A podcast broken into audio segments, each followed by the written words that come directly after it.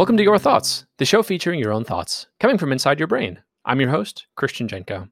Today's prompt is What doesn't quite make sense? Enjoy the next two minutes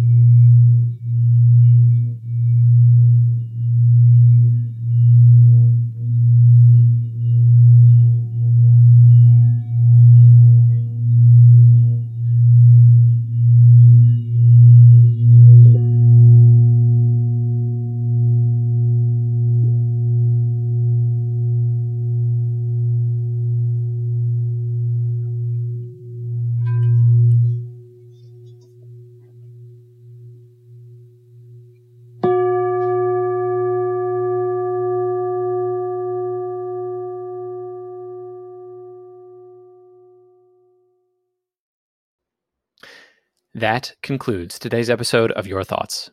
Today's episode is sponsored by Thomas Paine's Common Sense pamphlet. To share what you thought on today's episode or to send in a suggested prompt, visit our website at yourthoughts.fm. Please subscribe to the show wherever you listen. Thank you for joining us today on Your Thoughts.